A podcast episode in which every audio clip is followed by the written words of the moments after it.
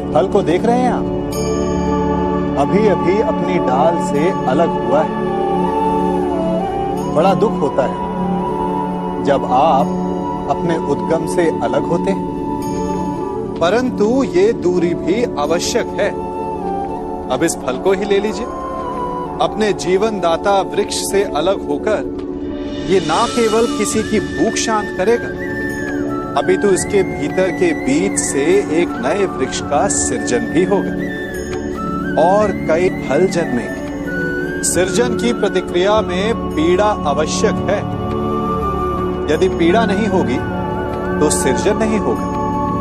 पीड़ा अपने उद्गम से दूर होने।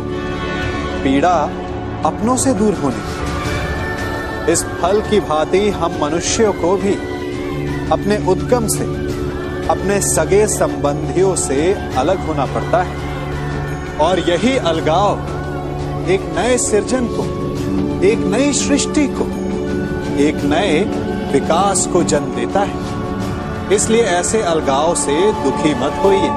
उसका स्वागत कीजिए, क्योंकि ये विकास की नींव